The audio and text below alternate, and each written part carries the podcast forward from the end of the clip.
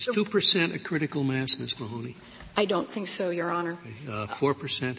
Uh, no, Your Honor. What? You have to pick some number, don't well, you? actually, what Like the 8 is 8%? Your Honor the Now, d- does it stop being a quota because it's somewhere between 8 and, and 12, but it is a quota if it's 10? I, I, I don't understand that reasoning. Once Mm-hmm. Your you Honor- use the term critical mass, and, and uh, you're, you're, you're- you're into quota land. Your Honor, what a quota is under this court's cases is a fixed number.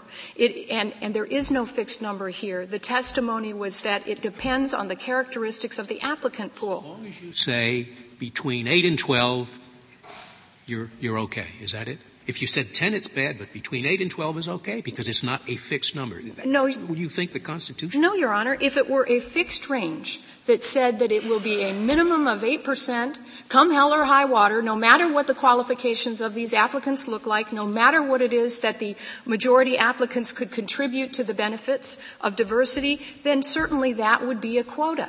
But, but that is not what occurred here. And in fact, the testimony was undisputed that this was not intended to be a fixed goal. Ms.